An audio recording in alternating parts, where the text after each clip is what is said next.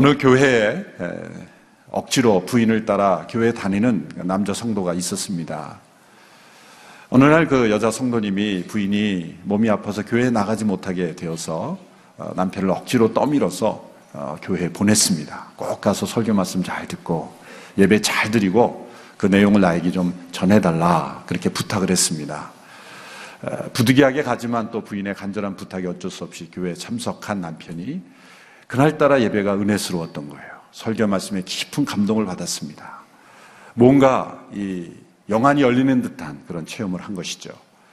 집에 돌아가자마자 아내를 향하여 사랑한다고 고백하고 그리고 뭔가 변화된 모습을 보이기 시작한 겁니다. 그래서 이 아내가 너무 놀라서 어, 무슨 말씀이었길래 이렇게 남편이 달라졌고 변화됐는가. 그래서 궁금해서 이제 예, 그 다음날 목사님께 전화를 걸었습니다. 목사님 어제 설교에 무슨 내용을 하셨길래 예, 이렇게 남편이 변화될까요? 혹시 아내를 사랑하라고 설교하셨습니까? 그랬더니 목사님 대답하시기 아니요 원수를 사랑하라 설교였습니다. 말씀을 준비하면서 나의 인생에 원수가 있었는가 생각해 봤더니 사실 원수라고 말할 사람은 없었던 것 같아요. 인생의 연륜이 짧아서 그런지 또 목회 길을 걸어가서 그렇지 그런지 원수라고 말할 그런 사람은 저희 인생에 없는 것 같습니다. 생각해 보니까 목회 여정에서 가장 힘들었던 예, 그런 순간은 제가 오늘의 교회 오기 전에 어느 교회에서 사역할 때 중고등부 전도사였을 때죠. 이제 막 목회를 배우기 시작할 때 그 부장 집사님이 계셨는데 모두가 있을 때는 누가 있을 때는 아주 깍듯하게 대했는데 단둘이만 만나면 반말과 거의 비슷한 협박으로 완전한 이중인격으로 저를 대하는 거죠. 어디 다서 얘기할 수도 없고 어, 그 공포 속에 그분을 개인적으로 만나면 반말로 어, 아주 협박을 하면서 본인이 원하는 대로 부서를 이끌어 가려고 했던 그런 분이 있습니다. 어, 어쩌면 그분이 지금 CGN TV를 보고 있을지도 몰라요. CJ TV 라이브로 방송이 나가다 보니까 무슨 말을 못해요. 과거에 있었던 일. 좋았던 일은 괜찮은데 이런 좀 원수 비슷한 사람들 얘기를 할 수가 없어요. 음. 그렇지만 뭐 그것이 저에게 그분이 원수다 이런 생각은 들지 않았습니다. 그러나 아, 어려웠던 것만은 사실이죠. 그러나 사회 속에서 일하는 우리 성도님들은 정말 악하고 어, 정말 거짓으로 여러분들의 삶을 괴롭히는 그런 원수가 아, 있은, 있다는 것이죠. 그런 의미에서 어, 목회자들에게보다는 우리 성도님들에게 이 말씀이 더 절실하게 느껴지고 사실 원수를 사랑하라는 예수님의 단순한 말씀 하나만으로도 사실 설명이 필요 없는 이런 말씀이죠. 그러나 원수를 사랑하라는 이 말씀을 들을 때 우리의 마음 속에는 과연 이 말씀이 실천 가능한 말씀인가? 불가능한 말씀 아닌가? 라고 우리가 느껴질 수가 있습니다. 오늘 산상순에서도 나오는 이 말씀, 그러나 누가복음에서 반복되는 이 예수님의 천국의 윤리, 이 세상에서는 가르치지 않는 이런 말씀을 우리에게 말씀하신 그 이유가 무엇일까요? 과연 이 말씀대로 살아갈 수 있는 사람이 있을까라는 것입니다. 예수님께서 이 주신 말씀은 예수님의 고유한 예수님께서만 말씀하신 말씀은 아닙니다. 이미 구약에서 이미 여러 번 강조하신 구약에 나타난 윤리의 핵심입니다. 예수님의 산상수훈의 모든 말씀은 사실 구약에 다 있는 겁니다. 예수님이 카피했다는 게 아니라 예수님이 하나님이시죠. 구약의 윤리와 신약의 윤리와 다른 것이 아니라 이미 구약에서 강조된 핵심의 내용을 예수님이 다시 반복해 주시고 교정해 주신 것 뿐입니다. 예수님께서 말씀하신 이 말씀이 출애굽기 23장 4절에 5절에 보면 이미 나타나 있습니다. 우리 같이 한번 이 말씀을 읽어 볼까요? 구약의 말씀인데요. 23장 출애굽기 23장 4절에 5절의 말씀 같이 읽습니다. 시작. 내 원수의 소나 나귀가 길 잃은 것을 보면 반드시 주인에게 데려다 주어라. 내가 만약 너를 미워하는 사람의 나귀가 짐이 너무 무거워 주저앉아 있는 것을 보면 거기 그냥 놔두지 말고 반드시 도와 일으켜 주어라. 원수의 소와 나귀가 길을 잃고 돌아다니게 되면 주인 원수에게 그 찾아주어라라는 거죠. 우리 마음속에 정말 원수를 미워하고 증오하는 마음이 있으면 어떨까요? 아무도 보는 사람이 없으면 원수의 소가 나타나면 바베큐 해 먹고 싶은 생각이 들지 않을까요? 또 원수의 나귀가 넘어져 있으면 이렇게 세워지기보다는 아무도 보는 사람 없으면 발을 밟고 지나가고 싶은 그런 복수의 마음이 우리 마음속에 생깁니다. 레위기 19장 18절에도 동등한 동일한 말씀을 주십니다. 우리 같이 한번 읽어볼까요? 시작. 복수하거나 원한의 마음을 품지 마라. 다만 너는 내 이웃을 내 자신처럼 사랑하여라. 나는 여호와다. 이 말씀에는 이웃의 범주에 원수를 포함시켰다는 거죠. 마태복음에 나타난 산상순에 보면 예- 예수님 당시의 바리새인들은 이렇게 가르쳤습니다. 내 이웃은 사랑하고 원수는 미워하라. 예수님은 이 바리새인들의 가르침을 뒤집어서 너희는 이렇게 들었으나 너희는 이웃은 사랑하고 원수는 미워하라 들었으나 나는 너희에게 이르노니 내 원수를 사랑하라. 그것은 예수님의 특별한 예수님만이 하신 말씀 이미 하나님 성부 하나님께서 구약에 말씀하신 레위기에 이 말씀을 다시 반복해 주신 것 뿐입니다. 당시 유대 바리새인들은 이웃과 원수를 구분했으나 사랑할 만한 사람과 사랑해서는 안 된 사람을 구분했으나 예수님은 내 이웃에는 원수도 포함되는 것이다라고 말했습니다. 우리의 본성을 따라서는 분명 불가능합니다.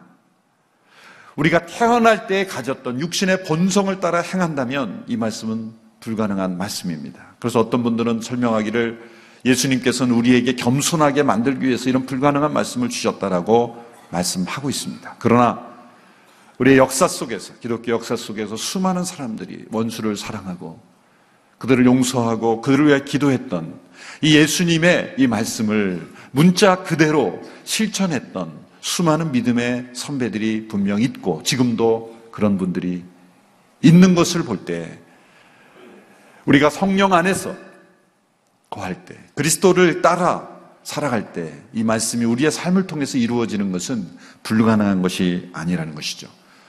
원수를 사랑하라는 이 말씀이 우리에게 불가능해 보이는 이유가 있습니다.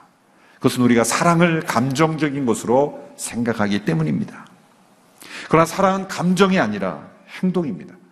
우리는 좋아하는 것과 사랑하는 것을 좀 구분할 필요가 있습니다. 이것이 하나가 되면 얼마나 좋겠습니까? 내가 좋아하는 것을 사랑하는 것은 가장 바람직한 것이겠죠. 그러나 때로 하나님께서 원수를 사랑하라고 할 때 원수를 좋아하라고까지 우리에게 감정적으로 우리가 좋아하는 데까지 사랑하기에는 우리의 연약함을 하나님은 아실 겁니다. 그런데 우리가 사랑을 감정적인 것으로만 생각하지 않는다면 의지적이고 행동적인 것이라고 생각한다면 우리는 내가 좋아하지 않는 사람을 사랑할 수는 있는 것입니다. 하나님 우리의 죄악된 행동을 좋아하지 않습니다. 그러나 우리를 사랑하십니다. 내가 감정적으로 좋아져야 사랑할 수 있다라고 생각하기 때문에 우리는 나의 감정을 뛰어넘지 못하는 거죠. 그러나 나의 감정을 제쳐놓고 나의 감정과 상관없이 내가 좋아하든 좋아하지 않든 그 원수 같은 사람을 사랑으로 행동하는 것이 가능하다는 것입니다. 우리는 그것을 위선이라고 생각할지 모르지만 요한일서에 나오는 이 사랑에 대한 정의를 이렇게 보십시오. 요한일서 5장 3절에 보면 하나님을 사랑하는 것은 이것이니 우리가 그의 계명을 지키는 것이다.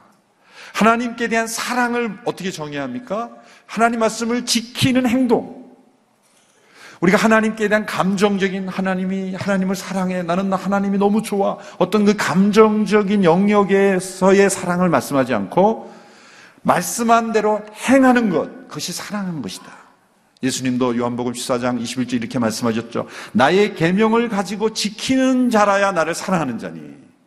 예수님께 대한 사랑은 예수님의 계명을 가지고 지키는 것, 행함이 사랑의 열매라는 거죠. 사랑의 증거라는 겁니다. 그렇다면 우리가 좋아하지 않으면서도 감정적으로는 내키지 않으면서도 사랑의 행동으로 표현할 수는 있다라고 우리는 말할 수가 있는 것이죠. 원수를 사랑하는 방법의 가장 훌륭한 방법을 예수님께서 이렇게 제시하셨죠. 그것은 그를 위해서 기도하는 것이다. 28절의 말씀을 우리 같이 한번 읽어볼까요? 시작. 너희를 저주하는 사람들을 축복하고 너에게 함부로 대하는 사람들을 위해 기도하라. 원수를 사랑하는 첫 번째 사랑의 행동은 기도하는 것이다. 라고 말하는 것이죠. 사랑 없이는 어떤 사람을 기도할 수 없죠, 사실. 그러나 그를 위하여 기도하면 사랑의 역사가 나타날 수 있다는 거죠. 좋아하는 마음이 생겨야만 기도할 수 있다면 어떻게 기도할 수 있겠습니까? 그러나 나의 감정을 내려놓고 그를 위하여 기도하라는 것이죠. 존 스토트 목사님의 권면 가운데 이러한 부분에 대한 권면이 있습니다. 말씀은 아니지만 우리 함께 이 예, 말씀을 한번 읽어볼까요? 제가 읽어보겠습니다. 눈으로 따라 읽으시기 바랍니다. 우리는 원수를 위해 기도하기 전에 우리의 마음속에 그에 대한 사랑을 느낄 때까지 기다려서는 안 된다. 우리가 그를 사랑한다는 것을 의식하기 전에 그를 위해 기도하기 시작해야 한다. 그러면 우리의 사랑이 싹트고 꽃이 피는 것을 발견하게 될 것이다. 사랑이 있어야 기도하는 것은 당연하지만 사랑이 없더라도 기도를 먼저 순종해서 시작하면 우리 마음속에 하나님께서 사랑의 마음을 불러일으키고 좋아하는 마음까지도 우리에게 주실 수 있다라는 것이죠. 원수를 사랑하는 첫 번째 사랑 행동은 그를 위해 기도하는 것입니다. 이 부분에 대해서 이 C.S. 루이스라는 유명한 문학가도 이분은 훨씬 더 재미있게 이렇게 설명했습니다. 제가 한번 읽어볼게요. 당신이 당신의 이웃을 사랑하느냐 여부 때문에 고민하느라고 시간을 허비하지 말라. 마치 당신이 사랑하는 것처럼 행동하라. 그러면 우리는 위대한 비밀 한 가지를 발견하게 될 것이다. 만일 당신이 누군가를 사랑하는 것처럼 행동하면 곧 그를 사랑하게 된다는 것이다. 만일 당신이 증오하는 어떤 사람에게 모욕을 가하면 당신은 더욱더 그를 크게 모욕하는 자신의 모습을 발견하게 될 것이다. 만일 당신이 그를 선대하면 당신은 그를 덜 미워하는 자신의 모습을 발견하게 될 것이다. 아주 흥미로운 말씀이 두 번째 문장에 있죠. 마치 당신이 사랑하는 것처럼 행동하라. 우리는 이것이 위선이 아닌가라는 거죠.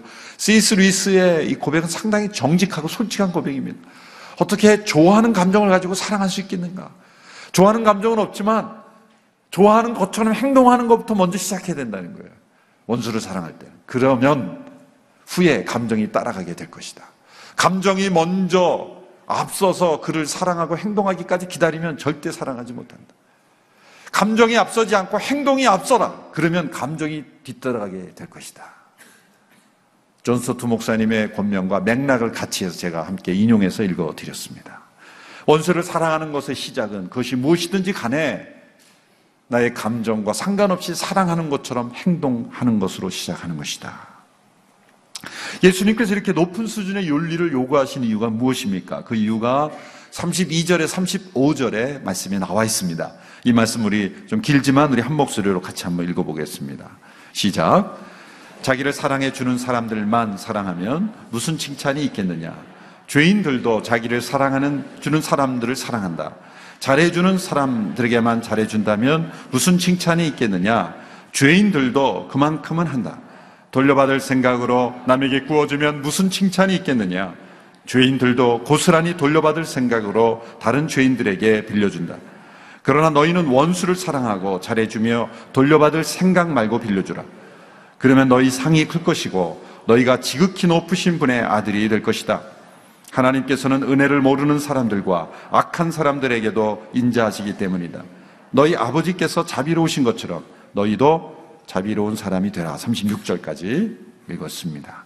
여기 보면 세 종류의 사람이 등장합니다. 첫 번째 종류의 사람은 은혜를 모르는 악한 사람들입니다. 은혜를 모르는 악한 사람들은 자신을 사랑해 주는 사람도 사랑하지 않는 거예요. 사랑을 많이 받았음에도 불구하고 사랑으로 응답할 줄 모르는 은혜를 모르는 악한 사람들 그런 사람들이 등장해. 두 번째 종류의 사람들은 자신을 사랑하는 사람들만 사랑하는 사람들입니다. 예수님은 이 사람을 가리켜 죄인들도 하는 사랑이다. 육신의 본성을 따라서도 우리는 자기를 사랑하는 사람들은 사랑하게 되어 있습니다. 잘해주는 사람은 잘해주고 선대해주는 사람은 선대해주는 거죠. 굳이 육신의 본성을 부인하지 않아도 자기를 부인하지 않아도 할 수 있는 사랑이죠. 예수님이 죄인들도 그런 사랑을 한다. 그러니 첫 번째 부류의 사람은 죄인 죄인이라고도 말할 수 없는 육신의 본성을 따라 살아가도 사실 자기를 잘해주는 사람은 잘해주게 돼 있는데 육신의 본성도 그거보다 훨씬 더 악한 삶을 사는 은혜를 모르는 악한 사람들이. 세 번째 종류의 사람은 누굽니까? 자기를 사랑하지 않고 사랑하지 않을 뿐만 아니라 악하게 대하는 사람들도 사랑하는 사람들입니다. 이 세 종류의 사람들이 예수님의 말씀에 등장하는 겁니다. 자기를 사랑하는 사람조차 사랑할 줄 모르는 사람, 은혜를 모르는 사람들. 또 자기를 사랑하는 사람들만 사랑하는 사람들. 죄인들도 하는 그런 사랑이죠. 세 번째는 자기를 사랑하지 않고 그리고 미워하고 악하게 대하는 사람들까지 사랑하는 그런 사람들. 예수님은 우리에게 세 번째 종류의 사람들이 되어야 된다고 말합니다. 왜 그럴까요? 하나님의 자녀이기 때문이라는 겁니다. 예수님이 우리에게 제시하는 최고의 모델은 어느 누군가가 아니라 하나님 자신입니다. 우리는 하나님의 형상대로 지음을 받았고 하나님의 자녀로 구원을 받았기에 우리의 기준은 하나님이어야 된다는 겁니다. 하나님이 어떤 분인가를 설명합니다. 하나님께서는 은혜를 모르는 사람들과 악한 사람들에게도 인자하시기 때문이다. 마태복음에 나타난 산상수훈에서는 예수님이 이렇게 말씀하셨죠. 하나님은 해를 악인과 선인에게 동등하게 비춰주신다. 햇빛과 단비를 악인에게까지 동등하게 내려주신다. 비가 내릴 때 메마른 가뭄이 있을 때 비가 내릴 때 예수님 잘 믿는 사람들의 밭에만 비가 내리고 안 믿는 사람들에게는 비가 안 내리고 착하게 사는 사람들의 사업만 잘 되고 그리고 나쁜 사람들의 사업은 물론 그가 법을 어기면 안 되겠죠. 그러나 울타리 내에서 나쁜 심성을 가진 사람도 사업이 잘 되는 경우가 있잖아요. 하나님이 그들의 사업은 안 되게 해야 되지 않습니까?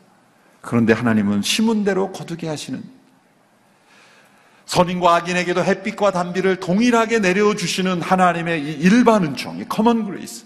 하나님은 그런 분이시더라는 거예요. 이 말씀은 하나님이 악에 대해서 아무런 대응도 하지 않고 심판도 하지 않고 무기력하게 끌려가신다는 뜻이 아닙니다. 성경에 보면 심판의 역사입니다. 소돔과 고모라를 멸하시고 옹수로 세상을 멸하셨고 이스라엘 민족이 타락할 때 분명히 하나님 심판하셨습니다. 그리고 최종적으로 이 세상에 하나님은 정말로 심판하실 겁니다. 끝까지 회개하지 않는 자들에게 하나님은 영원히 꺼지지 않는 불에 던지신다고 말씀하셨습니다. 그러나 하나님께서 이 심판 이전에는 모든 사람들에게 동등한 기회를 주시고 동등한 은혜를 베풀어 주신 하나님이라는 거예요. 심판에 이르기까지는 하나님은 모든 사람을 동등하게 사랑하시고 기회를 주시는 하나님이시라는 겁니다. 그럼 우리는 이 하나님의 자녀로서 하나님을 닮은 자녀로 이 세 번째 사랑을 할 수 있어야 된다는 겁니다. 오늘 본문의 가장 핵심 구절은 35절 전반부입니다. 우리 그러나부터 우리 한번 다시 한번 읽어볼까요? 시작. 그러나 너희는 원수를 사랑하고 잘해주며 돌려받을 생각 말고 빌려주라. 그러면 너희 상이 클 것이고 너희가 지극히 높으신 분의 아들이 될 것이다. 여기 보면 원수 같은 사람을 사랑하고 잘해주면 원수만 이롭게 하는 게 아니라 결국 내가 잘 되는 것인데 상이 클 것이다. 라는 거죠.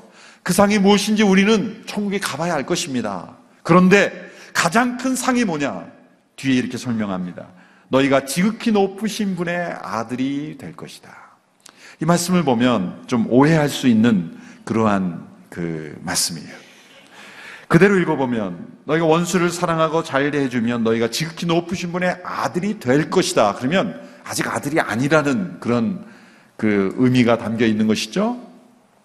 그럼 원수를 사랑해야만 하나님의 아들이 되면 하나님의 아들 되는 것은 몇 명 되지 않겠죠? 이게 어떤 의미일까요? 우리가 원수를 사랑해야만 비로소 하나님의 자녀가 된다는 말일까요? 그런 뜻은 아닙니다. 예수님의 말씀하신 이 문장은 연어는 아람어인데 아람어는 히브리어와 비슷합니다. 히브리어 아람어는 이 형용사가 별로 없습니다. 그래서 명사와 명사를 가지고 형용사적인 표현을 하죠.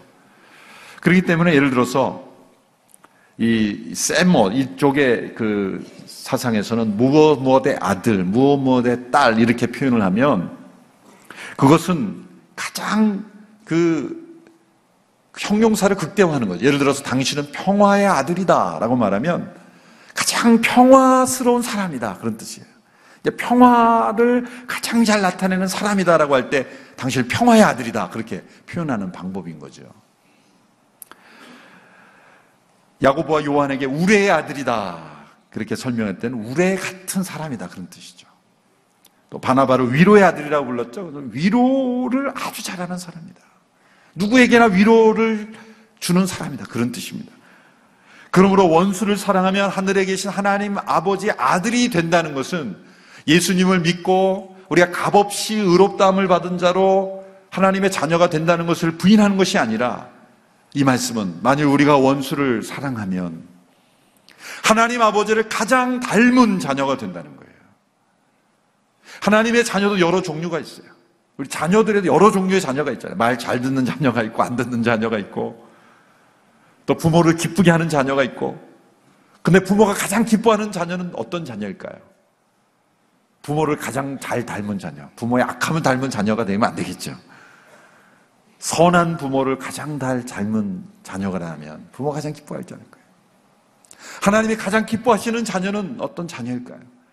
하나님의 DNA를 가진 자녀로서 하나님을 가장 잘 닮은 자녀, 하나님처럼 자비한 자녀, 하나님처럼 사랑하는 자녀가 바로 하나님께서 가장 기뻐하시는 자녀일 겁니다. 그래서 36절에 이렇게 말씀하셨죠. 너희 아버지께서 자비로우신 것처럼 너희도 자비로운 사람이 되라. 마태복음에서는 이 말씀이 아버지의 온전하심과 같이 온전하라라고 되어 있습니다. 하나님처럼 완전 무결한 그런 존재가 될 수 있다는 뜻이 아니죠. 또 전지전능한 존재가 될 수 있다는 뜻도 아니죠. 되게 영어 번역본에는 perfect라는 단어로 완전하다고 번역이 되어 있는데 완전이 아니라 온전이라는 것은 뭐냐면 본래의 목적대로 이루어진다는 거예요. 텔레이오스 본래의 목적대로 이루어진다. 하나님의 온전하심과 같이 우리가 온전하다는 것은 하나님이 원래 창조하신 목적대로 하나님을 닮은 자녀로서 그렇게 살아간다는 것. 그것이 바로 원수를 사랑할 때 우리가 비로소 성숙의 온전이 되어진다는 거죠. 알프레드 플레모라는 분이 이런 말을 했습니다. 선을 악으로 갚는 것은 선을 악으로 갚는 것은 악마 같은 행위요. 선을 선으로 갚는 것은 인간적인 행위요. 악을 선으로 갚는 것은 하나님과 같은 행위이다. 하나님께서 우리에게 주신 삶 가운데 때로 원수를 만날 것입니다. 그것은 우리가 하나님의 자녀됨을 증명할 수 있는 내가 믿음 안에서 얼마나 성숙했는지를 열매로 보여줄 수 있는 찬스이기도 한 것입니다. 그러므로 아무에게나 원수를 붙여주지 않을 것입니다. 믿음의 훈련이 덜 된 사람은 원수를 안 만날 겁니다. 그러나 하나님이 나에게 원수를 붙여주신 것은 이 말씀을 체험할 수 있는 기회를 허락하시지 않았나 생각합니다. 그런 마음으로 내 감정과 내 기분과 내 상황에서는 도저히 그를 축복하고 기도할 수 없지만 기도하는 것도 시작하면 어쩌면 사랑하는 것처럼 행동하는 것부터 결단하며 시작한다면 우리가 점점점 점점 우리 아버지 온전하심과 같이 온전함으로 아버지를 가장 잘 닮은 자녀로 그렇게 하나님이 기뻐하시는 자녀로 성숙해 갈 수 있다라고 믿습니다. 일평생 한 번쯤은 만나게 되는 원수를 사랑함으로 우리 아버지를 기쁘시게 하는 우리 모두가 될 수 있게 되기를 주님의 이름으로 축원합니다. 기도하겠습니다. 하나님 아버지, 원수를 사랑하사 하시는 이 말씀, 그것은 나와 상관없는 그리고 불가능한 말씀으로만 여기는 저희들을 궁히 여겨 주시고 이 말씀 속에 나의 인생의 길을 찾고 나아갈 방향을 찾고 이 말씀을 행함으로 우리의 삶이 하나님 아버지를 가장 잘 닮은 자녀로 변화되어가는 우리 모두가 되게 하여 주옵소서. 예수님의 이름으로 기도하옵나이다. 아멘. 이거 이거 꼭 이렇게 할지 모르겠어요. 뭐 먼저 어, 지금 포즈가 아니 아니 나와요. 뭐 이렇게 하지 않습니까? 어떻게 하면 어, 제가 할 때는 좀 흔들어 주시면서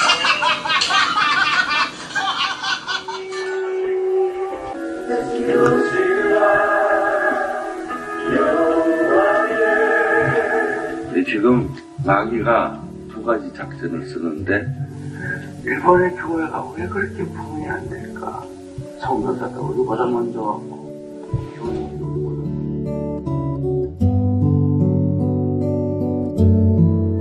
어, 정말 외롭고 아, 홀로 간다는 것 같고 누구도 알아주지 않은 것 같은 그런 마음이 들 때가 있잖아요.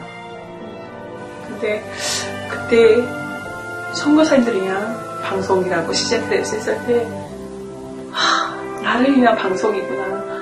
그게요 우리가 있으니까 항상 열심히 하세요 라는 그런 걸로 느껴져서 너무 힘이 되더라고요.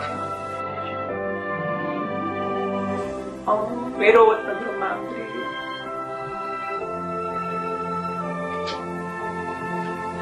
누군가 함께 한다는 거 아, 그게 너무 든든하게 느껴져서